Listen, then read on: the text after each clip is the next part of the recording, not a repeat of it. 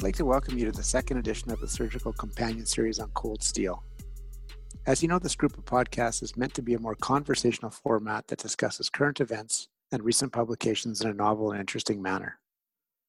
Our standing members of the companion are Amir Farouk, Kelly Vogt, Morad Hameed, and myself. Today, we also have the pleasure of wel- welcoming back a friend of the podcast, Rebecca Auer. Our discussion surrounds the superb documentary simply entitled RBG. We hope our comments stimulate respectful and thoughtful conversation across the country. So, thanks for joining us, everybody. Today, we're going to be talking about RBG, the documentary, and really mostly about what RBG has done for the world and how that intersects with the world of surgery. So, just a brief intro to start Ruth Bader Ginsburg was born in 1933 in Brooklyn, and she died just this past September. She uh, was a tremendous woman who lived an incredible life both before and after her nomination to the Supreme Court. She grew up in Brooklyn with her mother, Celia, who she often credited to much of her success. She was married to Marty Ginsburg. They had two kids, Jane and James.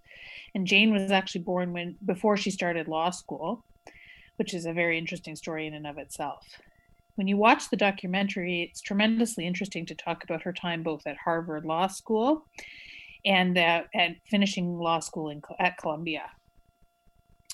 She uh, had a tremendous career fighting for civil rights and most notably for women's rights, both in and out of the courtroom. In 1993, she was appointed Supreme Court Justice, and she remained on the Supreme Court until her death a few notable things about that, and they really explored this in the documentary. She was uh, best friends on the bench with Justice Antonin Scalia, who I think is most interesting for being her diametrical opposite in ideology and interpretation of the law. In 2013, she really became a pop media icon, which is an interesting story as well, at least in part because of her multiple dissents and the way in which she went about them.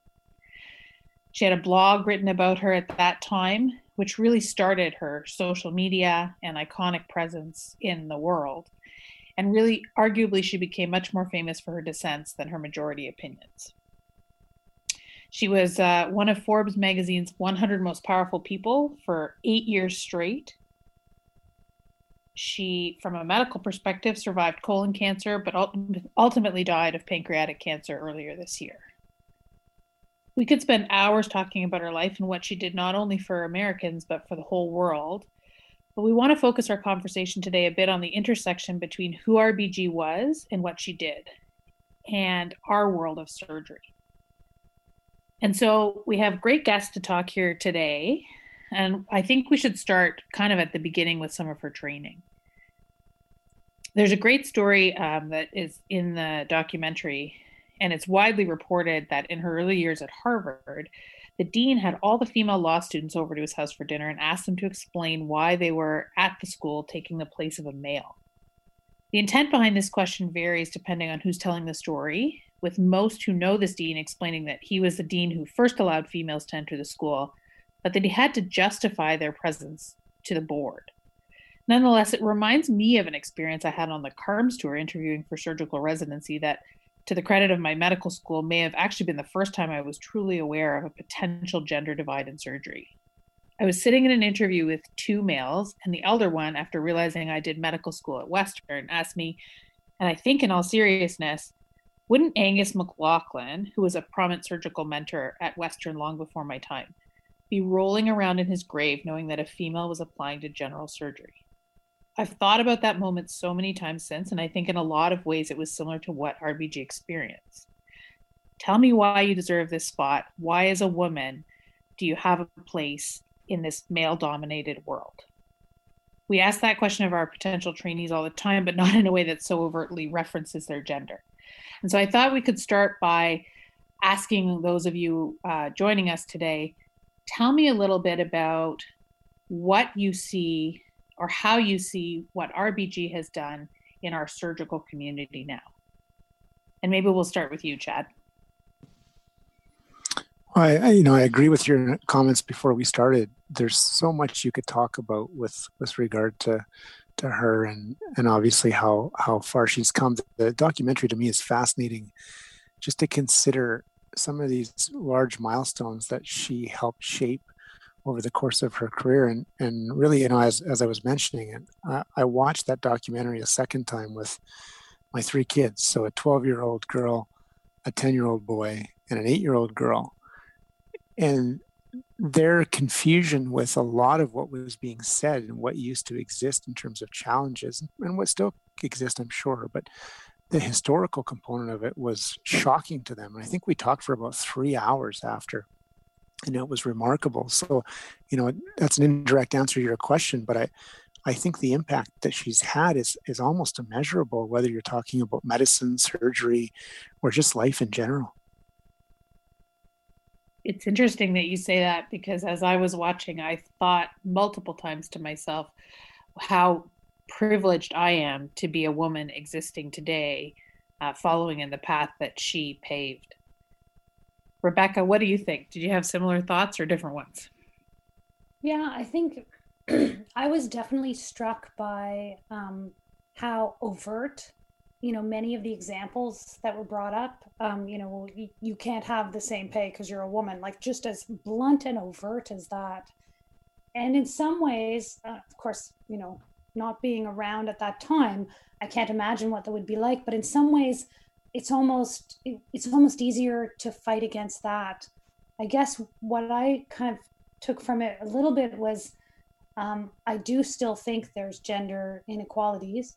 I do th- still think there's you know uh, quote sexism um, in in our profession and and many others but it's much more insidious. And because it isn't so overt and so named I sometimes feel like if I bring it up as a gender issue, all of a sudden I'm the problem because I've called it a gender issue, but nobody else has, even though it's unquestionable that the reason I'm being treated that way must be because I'm a woman. But because no one's said it and I've brought it up, then it's my problem, not society's. And that that's one thing that's very different.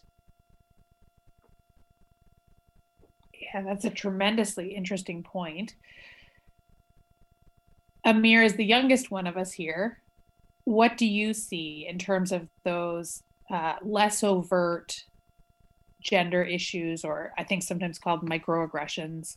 I struggle a, a lot with how to kind of think about that. You know, I think when you, you watch that documentary, it really makes you sit there and think about uh, sort of the the way that the U.S.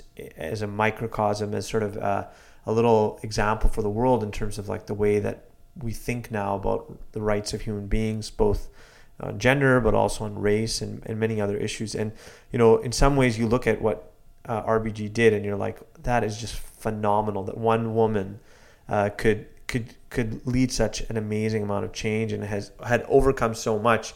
Uh, but yet in some ways like i feel like uh, i echo some of what dr r is saying in that it's gone underground and in some ways it's harder to recognize. And we still find ourselves dealing grappling with those issues uh, you know in 2020 um, you know uh, the black lives matter movement for example is again uh, tangential to this but i think again emblematic of the fact that you know the work is not done.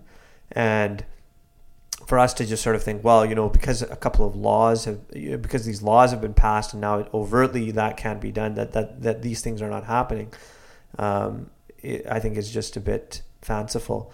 Um, but you know, to me, one of the things that uh, my wife and I watched it, and one of the things that that struck me about watching RBG is just, by all accounts, she was an extremely introspective, uh, or or I should say, in, introverted kind of person not one to sort of make a name for herself. But suddenly she would come out in court and like her quotes in the documentary in, in terms of what she said in, in court were just phenomenal. And it, it just so courageous. And, uh, and to me, more than anything, I was inspired by her, just her courage and uh, her clear dedication. I mean, the stories about her staying up, uh, you know, taking care of her children, taking care of her uh, uh, sick husband, going up till two in the morning and then starting again is just inspirational. But I would echo what Dr. R is saying that many of those issues that she she worked and struggled against, those are not uh, issues that are dealt with and sorted. Rebecca, I think your comment's a good one, and we've also heard, to piggyback on on Amir's thoughts, a lot of the same commentary and concern with occult um, uh, inequity in um, you know be, beyond uh, the male female or the, the gender issue and, and well into the racial issue as well and you know whether it's Dave Chappelle most notably but and eloquently but certainly many many others have made the same comment that that you've made which is that it's a lot easier potentially to deal with and fight when it's out in the open when it's not. Um, it's it's hard to quantify and it's hard to address.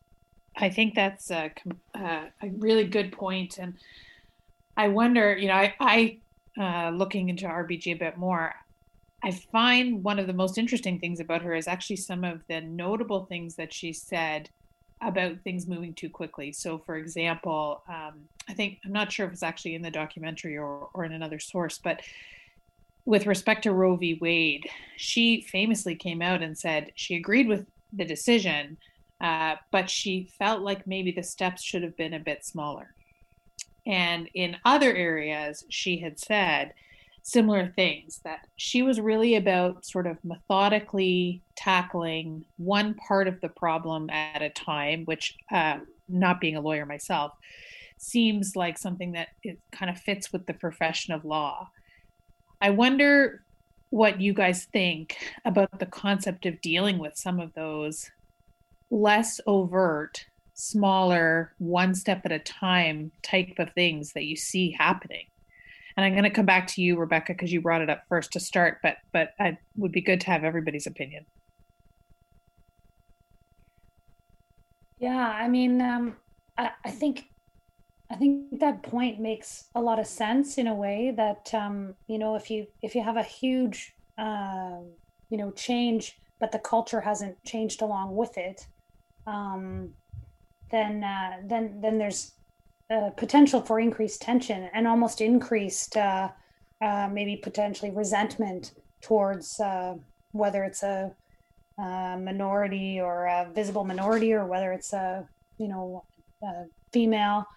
Um, so I think that I can see that. On the other hand, you know I, I wouldn't want to stop progress uh, because you know we aren't quite ready for that change. So um, I don't know what the what the right um, balance of that is. I certainly see, at least in surgery, uh, such a dramatic change in my career, um, and that may be partly uh, where I trained and and uh, where I now work. But you know, when I was a resident, I was one of two female residents in a program of about 25 people, with no general surgery female attendings, and I was the first female attending in general surgery and, and the first woman in the department, uh, no, the second woman in the department to have a, a baby. So there were some, you know, significant culture changes there. And, um, but I think that uh, once, you know, that sort of happened, then many other, um, we've had many other new female recruits and our program is, is, you know, very balanced in terms of gender. And that's, um, you know, a very uh, a positive change, I think. Oh, well, I know it's a positive change. Um, yeah, it uh, it's incredible the amount of female trainees that have come through and come up in the even the last 20 years. Chad, were there any uh, females in your residency class? Yeah, you bet. Um, there certainly was. You, you know, maybe my experience was a, was a similar or, or different. I'm not sure, but I really had the benefit very, very early of really strong female leadership uh, examples. And, you know, and coming to Calgary in 2001 uh, as a resident, and, and I think 97 was the first time I was here as a medical student. Um, you know, Janice Pasieka was here, who you guys know we've had on the podcast. And my understanding is that she still, it was the youngest or remains the youngest um, uh, section head in the history of this country and you can see why she got that role. I mean, for everything people say or don't say about her, she is an incredible leader. She's organized. She's a wonderful example. And then at the other end of my training, I end up in a fellowship in the U.S. with Grace Rozycki, who again we've also had the, on the podcast, and and another you know tremendous example of of leadership and and equity in in every way you could ever define it. I think part of maybe part of that question that you're asking, Kelly, is about methodology. In other words, how, how do individuals um, prompt, promote, ensure durable change over time for the better? And, and I, I don't know. You know, I've kind of tried to put a lot of thought into it. The methodology that UCRBG use, as you point out, is linear, sequential, quiet, for the most part, well thought out. Um, and then there's the opposite of that spectrum, you know, especially in 2020 with uh, social media intensity. And I'm not sure where the where the best uh, route would lie. It's probably not for me to make that kind of comment, but uh, we probably need a, a, range of voices. We probably need people to speak in a way that they're uh, best able to affect change.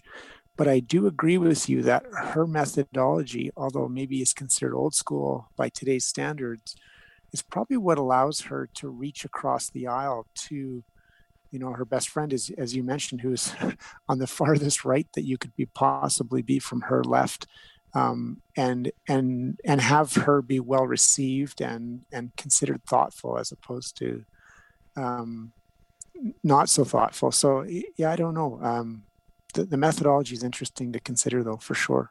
Mm-hmm. Kelly, one one comment I would want to make in that is what one of the statements she made in the documentary, which I I really hung on to and loved, was she said, you know, she was raised to always be a lady, and um, then she kind of explains a lady is someone who, you know, is uh, that doesn't let emotions govern their actions, and uh, you know thinks you know logically and uh, with um, with respect for others. And i think she sort of goes on to define it. But um, you know it's it's such a funny contrast because of course if someone told me to behave like a lady and i i know certainly my parents said things like that when i was little um, you know that would be very off-putting now.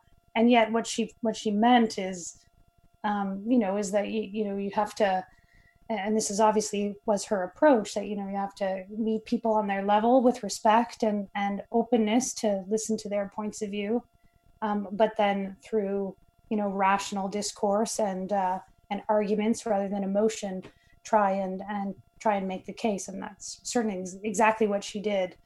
Um, i just thought it's kind of funny that she defined that as being a lady. I love that too. And it was literally the next thing i was going to say so you're reading my mind. And I think it's incredible that, you know, and to take it one step further, her comments about not raising your voice and that being the way to win an argument and to get people on your side.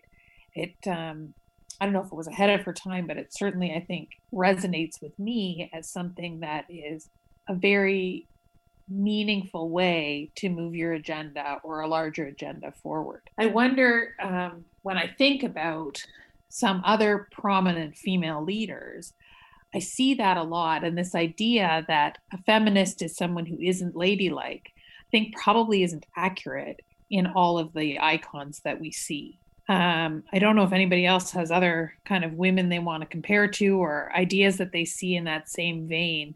Uh, you brought up two in, in surgery, um, being Dr. Pasieka and Dr. Rozycki. Are there others I think of Beyonce in that particular vein, but I'd open it up to anybody else to share. You, you, you know what's amazing, and I, I, I, say maybe make these comments at my own peril, but um, you know I throw Barbra Streisand in there, and she comes to mind because she was recently on a, a superb podcast through New York City Public Radio that Alec Baldwin uh, hosts called "Here's the Thing," and she was talking about her experience with making the movie of Yentl and I sort of think of her as an elegant, artistic, obviously incredibly talented, very thoughtful, but somewhat eccentric individual. And she talked about making that movie in England, which I, I think went on to win the Academy Award for Best Picture, but I, I could be wrong. Um, and she talked about making movies in England versus making them in America and how much better and easier and just more amazing the experience was in England because they treated her as a woman director with all the respect and equality in the world to men. And so Baldwin asked her, why does she think that was? And she said, well, England has this incredible history, obviously, of strong women. She's like, start with the Queen, move on to Margaret Thatcher. And she went through this wonderful list. and I thought, isn't that interesting? And then she said, after that movie was filmed, sorry, or shot, it came out and got all this, uh, you know, obviously incredible uh, rave review. She won a, an award, uh, a Women in Film Award back in America. And she said she spent the majority of her, which I've since looked up and watched, the majority of her um, acceptance speech talking about the friction that as a woman she not only received from men in her business within America, but also in particular from women colleagues and other women in Hollywood in general, sort of a, a, a, negative spin on it, and how, from her point of view, that had to stop, and we should be promoting each other and helping each other like they do in England. And I, I sort of just thought number one, she she kind of leads and and she's very interesting in in sort of that RBG style. But the story in particular, I thought was was applicable and, and made me think back to the RBG documentary as well. So one thing I, I wanted to to actually ask both Dr. Auer and Dr. Vogt is something that I've often struggled with, and is it's related to what Dr. Ball was just bringing out, uh, bringing up about barbra Streisand, and this is the whole the the idea of how you think about yourself in terms of when when things don't go well for you, um, and and perhaps for example it is because you know your skin's a different color or you have a different chromosome uh, than your colleagues, and when things don't go well, you know one one of the things that someone told me when I was growing up is that if you start thinking of yourself that you know the the what happened to me or uh, any failures in your life is because people are being racist, for example, that's a very dangerous slope to go down, and and that you sort of develop this victim mentality. Um, and while it's it's very important to think about um, you know, on a on a societal level or at a at a you know, at a at a policy level or at a community or an institutional level, it's very important to think about how people are being marginalized or uh, not being treated fairly. But when you when it comes to your individual um, success or failures, uh, that you really have to try to just be the best that you can be, um, and not think about those other factors that might be um, impacting you. And I, I, I've struggled with that thought. And, you know, when, when you hear Barbra Streisand talking about wanting to be accepted, not because she was a quote unquote female director, but because she was just a good director. I think that's sort of on a, a similar sort of vein. So I'm, I'm curious, uh, Dr. Auer, how, you know, you were one of two female residents in your program. How did you deal with that thought that maybe maybe I'm being treated differently because I'm a, a woman? Did, do you think that may, you know that's not a big deal and you should just recognize it as it is and deal with it or or how did you sort of navigate that um, thought or that problem when it came up yeah it's interesting because um, you know i didn't feel as much of a gender issue even as a resident as i as i have particularly as a new attending staff i'm not new anymore but i'm talking about when i was new i felt that's where i felt the biggest um, sort of uh, element of of you know gender. I don't know if you want to call it discrimination, but that that I was treated a bit differently. I think as a resident, you know, I certainly noticed that I was, you know, I mean, all you, all anyone had to say was the, the, surgical resident came by and it was a woman, and everyone knew who it was because there was so you know few. Um, so I think that that uh, uh, it, it, was obvious that I was, you know, not the same as my peers, but um, I, I, certainly found my peers were quite accepting. And um, I mean, I worked very hard, and we all did. Um, but I would be the first person to, you know, take someone's call, and you know, I, I certainly went um, the extra mile for my my resident colleagues. And I don't think because I was a woman, I just think that that was an important thing for me. Um, and I had really good co-residents. So for me, that wasn't as much of an issue. I noticed it most, and I'll be interested to hear what Kelly has to say when I became an attending and and the only female attending in uh, in the um, division. Um, and there were, you know, very obvious times where again it was I would say obvious, but a little bit insidious too. For for example, just as an anecdote, uh, I was uh, operating all night uh, on call on covering the ACS service, and then the following morning booked an appendix at 8 a.m. and the anesthesiologist refused to put the patient to sleep. because I'd been up all night and I would be too tired to do an appendix. And in the history of the Division of General Surgery at the Ottawa Hospital, I had never known that to happen to anybody else. And it's hard for me to believe that it had nothing to do with my gender or that I looked young, for example. And, you know, uh, I had to call the chief of surgery, and the chief of surgery had to call the chief of anesthesia in order to allow the case to go ahead. And, and so, a little bit what I mean by that being insidious, I brought up gender in that case because it was clear to me that that was what was going on. But then all of a sudden, I'm making it about gender. But if it wasn't about gender, what was it about? You know, um, and then there was, you know, mo- many examples that are quite similar to that. Um, and then the other thing I think for women uh, who choose to have children, for female physicians or anyone really, it's very public when you have a child because you can't really hide it if you if you you know have it yourself. And so then that becomes a an opportunity for everyone to comment on the choices that you're making in a way that we don't comment to men who may not even necessarily know that a man is is the father of a newborn. Um, so things like that were really much more obvious to me for some reason as a as a new attending. I felt that I was treated quite differently. Um, and then there were times when I wondered, like, am I making this about gender and it's not? And and I don't know. It, it's possible that I was and and it wasn't about gender, but it, it certainly seemed to be. So I don't know, Kelly, if you have similar experiences, I'd be interested. Yeah. Yeah, I, I definitely agree with um, a lot of what you said. So, going through residency, I really never thought about my gender. And and I know as I said at the beginning, some of that is the privilege of starting residency in 2007. So I know that there was obviously a lot that came before that. My residency class was actually predominantly female. We had one male and um, and five or six, depending on what year it was, females.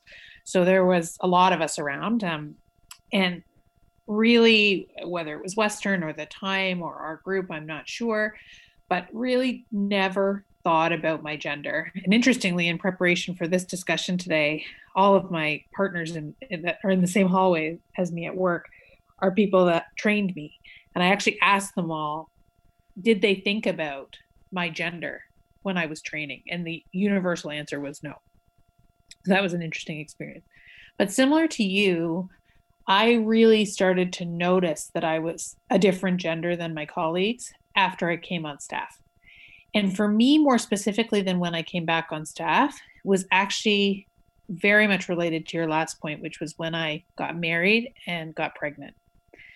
And for me, that was a huge shift, probably in part because it was visible, as you said, and also because that was a new sort of aspect to my relationship and my own views of myself changed. I really noticed the differences between what females who bear children, as one example, encounter in the workforce.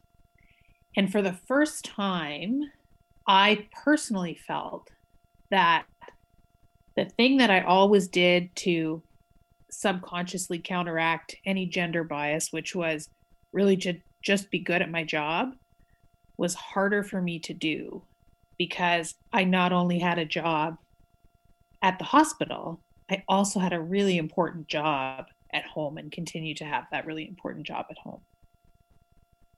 And I think, you know, bringing it back to RBG, her comments that she was a better mom and a better lawyer because she did both of those things. I see that in myself, but it's hard to get to. Chad, I wonder you've obviously worked with a lot of people who have kind of had that transition. Do you see the same type of thing amongst others? Have you seen that in your career? In, in terms of the negative side of that or the positive side of that or just the challenge of it? Both. Yeah. Yeah. No, I think so. I think, you know, it's again, I don't, as a, as a middle-aged white male, I don't necessarily know it's my job or I should be commenting on it, listening to you guys. I should probably just be quiet and listen and and uh, and I I respect your your experiences and they make intuitive sense to me and it's also somewhat um, I don't know what the word would be to be honest with you, but it, it makes me a bit sad that that there's any negativity surrounding, for example, having a, a, a little one. Um, that you're right, Rebecca. I mean, the physicality and Kelly, the physicality of trying to hide, not hide, but the physicality of having a baby is very different for a male. But you know, there's also more and more examples, I think, of of single fathers or divorced fathers who provide um, the predominant caregiver activities. And not to switch the narrative of, the, of our conversation, but I, I did wonder, and I, to be honest, I was asked by a very well known, very articulate and bright female that, that a lot of us know. Um, sort of what what I thought of RBG's husband and what I thought of their relationship and in particular do you think RBG is RBG without her husband and I was sort of thought to myself, that's a very interesting question because my sense of that of her life based on that movie, and then also the um, the the non-documentary movie about her. I'm forgetting the name of it, but is that her her husband, despite being what sounds like the tax lawyer in New York City, did an incredible amount of work with that family during the week and the kids in particular. And I almost got the sense in the documentary that her kids didn't really um, they seem to maybe it was just the way it was filmed and the and the snippets, but they seem to like dad over mom, and there almost seemed to be some resentment in some of their comments there. And and I don't know if that's true or not. It probably doesn't matter, but it was clear to me that his support for that family, and particularly for RBG's career, you know, the story of her, of of of her even being considered for the High Court and and his his support of that and his lobbying for that among some very powerful people. Um, I just thought it was an interesting question. You know, so there I think there is, in to some extent, uh, an increasing male narrative um, uh, as as well when it comes to kids in particular. I found it so interesting um, talking about him that that he was, you know, the tax lawyer and that I think in a lot of ways they work hard to sort of say he had an important role too.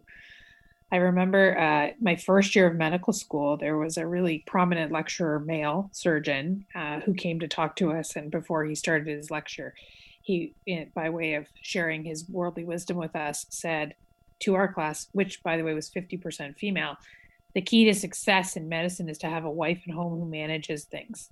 And wow, not joking. He was not. Wow. Joking, right? And Crazy.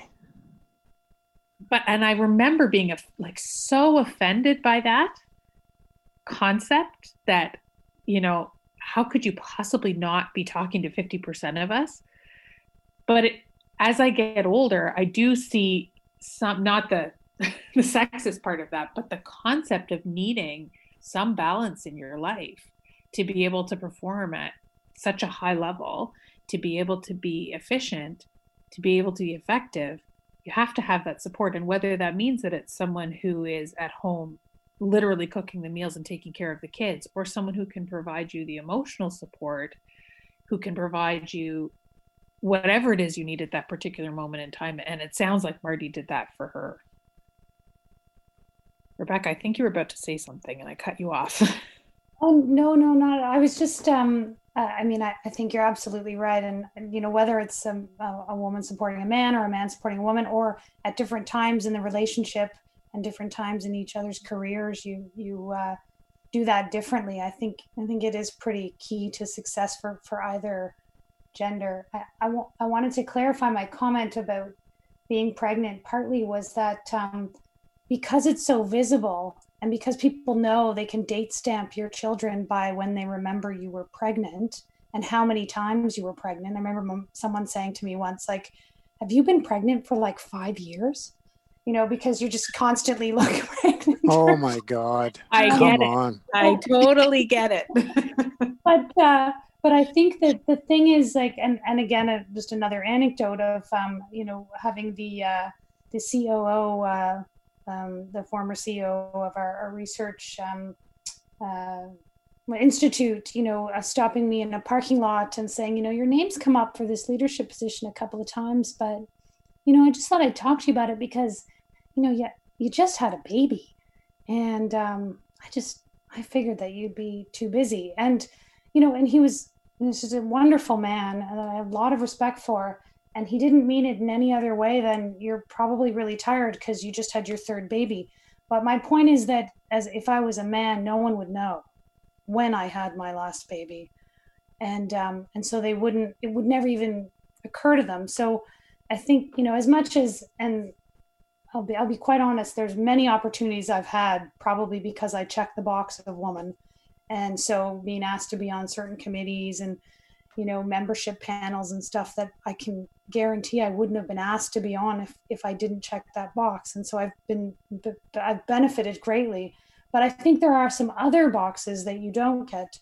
There are some times when you don't get tapped on the shoulder because of the assumption that um, that you'd be putting your family first and and oftentimes that assumption is right but it's it's a not it's like the decision is somewhat taken away from you um, I, I also remember for instance my chief of surgery who's again a wonderful man and and supported me um, but uh, him saying to me you know rebecca like you're, you're working so hard. Why don't you just relax a bit and have some children? Maybe just do breast surgery.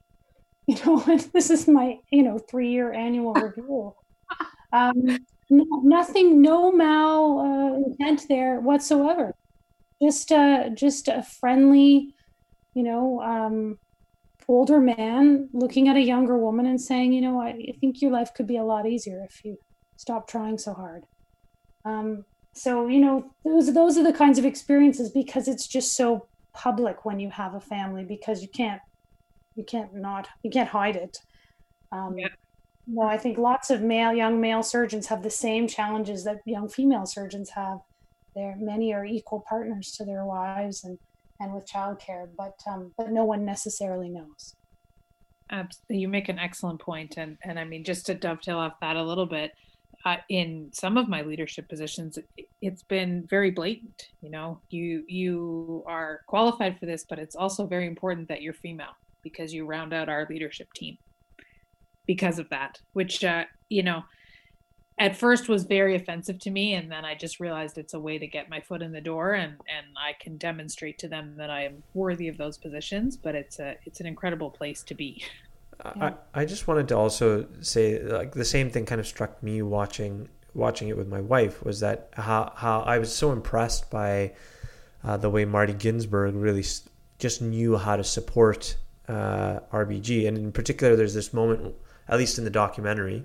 I don't know how accurate this is, but in the in in the documentary where he um, where they sort of talk about like how she, she wouldn't have necessarily been the top runner for Bill Clinton to nominate to the Supreme Court, but that he's basically pulled out all the stops, talked to all of his contacts, and got her there because he really believed believed in her. And so that really kind of you know, and in full disclosure, my my wife has uh, even though she did um, engineering and did engineering physics and is much infinitely smarter than I am. Really put her career on the back burner so that I could do residency and now fellowship. And so it, it made me really wonder um, how I can be more supportive and uh, really try to elevate my female colleagues. But you know, it does make me worried to hear you both talk about sort of some someone coming up to you and saying um, oh, we tapped you for this because you're, yeah, you're good, but you're also female. And so, uh, you know, uh, there is some, it is not always clear necessarily how to support each other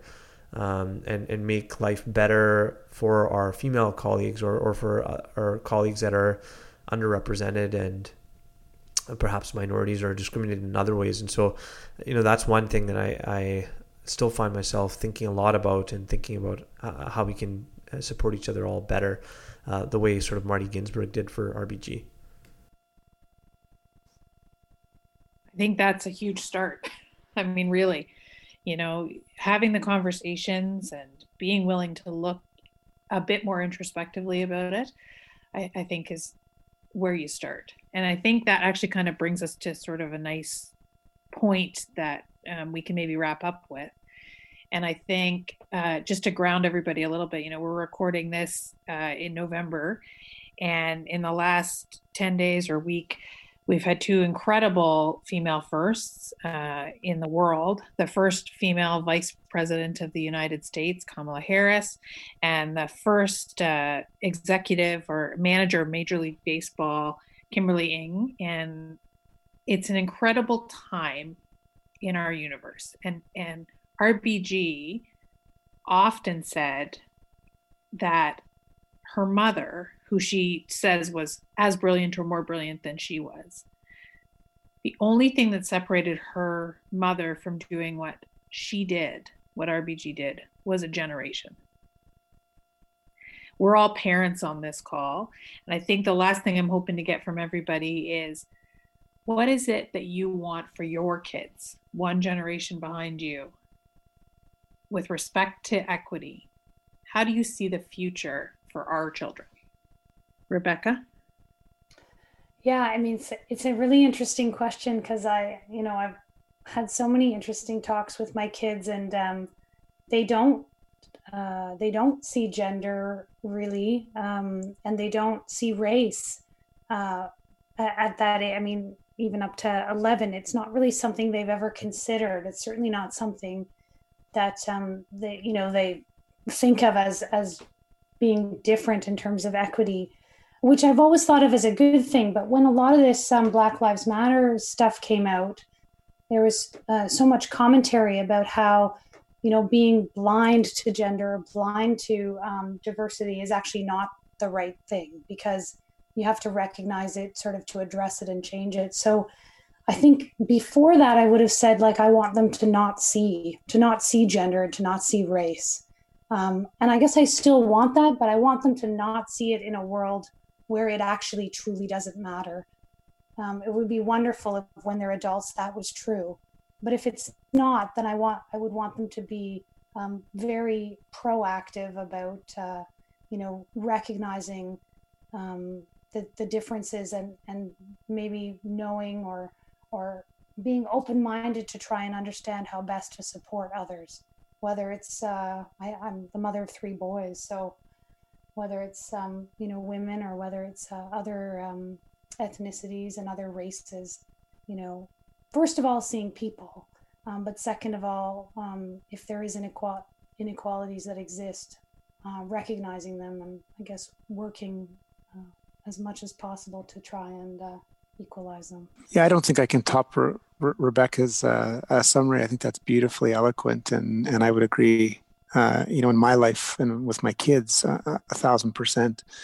Um, you know, I, I don't want to devolve or, or, or move into the debate between equity of opportunity and equity of outcome. But the, the, the truth is, at least from my point of view, again, uh, as a as a requisite middle-aged white male who has three kids, who's raising them, uh, as a single dad um, and who very much uh, you know they lack the same um, uh, intuitive or or maybe baseline view of race and gender um, differences uh, having said all those caveats i want them to have equity of opportunity i want them to be able to do whatever their talents allow them to do and to um, think nothing otherwise. Having said that, you know, as you point out, the two great examples being Kamala Harris and, and Kim Ng, we've had very long conversations in the past week about both of those. I think my messaging again to my my kids, including my son, has been just work really hard, recognize what's around you, and you can be anything anything that you want. And you know, I think perhaps due to my ignorance a little bit about Kamala Harris, my knowledge or, or depth of knowledge about Kim Ng is a, is a lot is a lot more. I mean, there's a person that, independent of of gender, deserved, and I rarely in my life use that word deserve, but she deserved that job. She's been in pro baseball for about 25 years. She was the assistant GM for the New York Yankees. Steinbrenner used to send her to the GM meeting when he was upset with his GM, uh, who uh, doesn't matter what his name is, but he he would keep him back in New York. And she's continuously been described as the smartest person in the room through all those meetings. She's worked for the league. Like it was about time she was given that opportunity. And baseball in particular is such a cerebral drafting process and and numbers based game it's not like you needed to play that game heaven forbid that old argument to be an incredible manager of it so i'm really excited to see how she does and and we talked to my kids and i a lot about that example in particular. And it was interesting at the end of it, they sort of looked at me and their summary sentences were essentially, well, of course, like that's that's clear to us, man. Like, what are you kind of talking about? So either that was my, my poor communication or hopefully the, the world has come a long way for them. I hope it's the latter. I agree. Amir, what do you think? Oh man, I have to. I don't.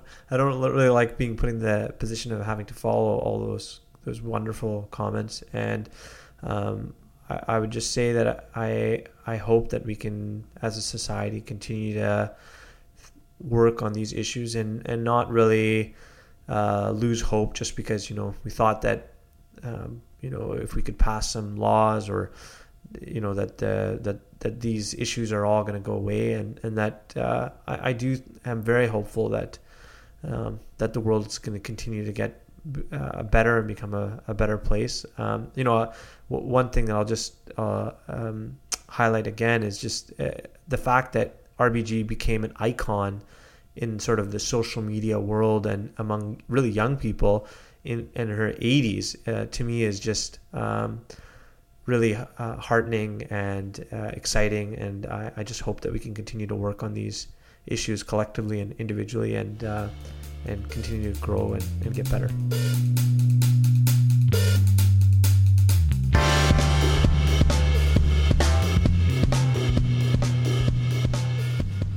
You've been listening to Cold Steel, the official podcast of the Canadian Journal of Surgery. If you've liked what you've been listening to, please leave us a review on iTunes. We'd love to hear your comments and feedback, so feel free to email us at podcast.cjs at gmail.com or connect with us on Twitter at canjsurge. Thanks again.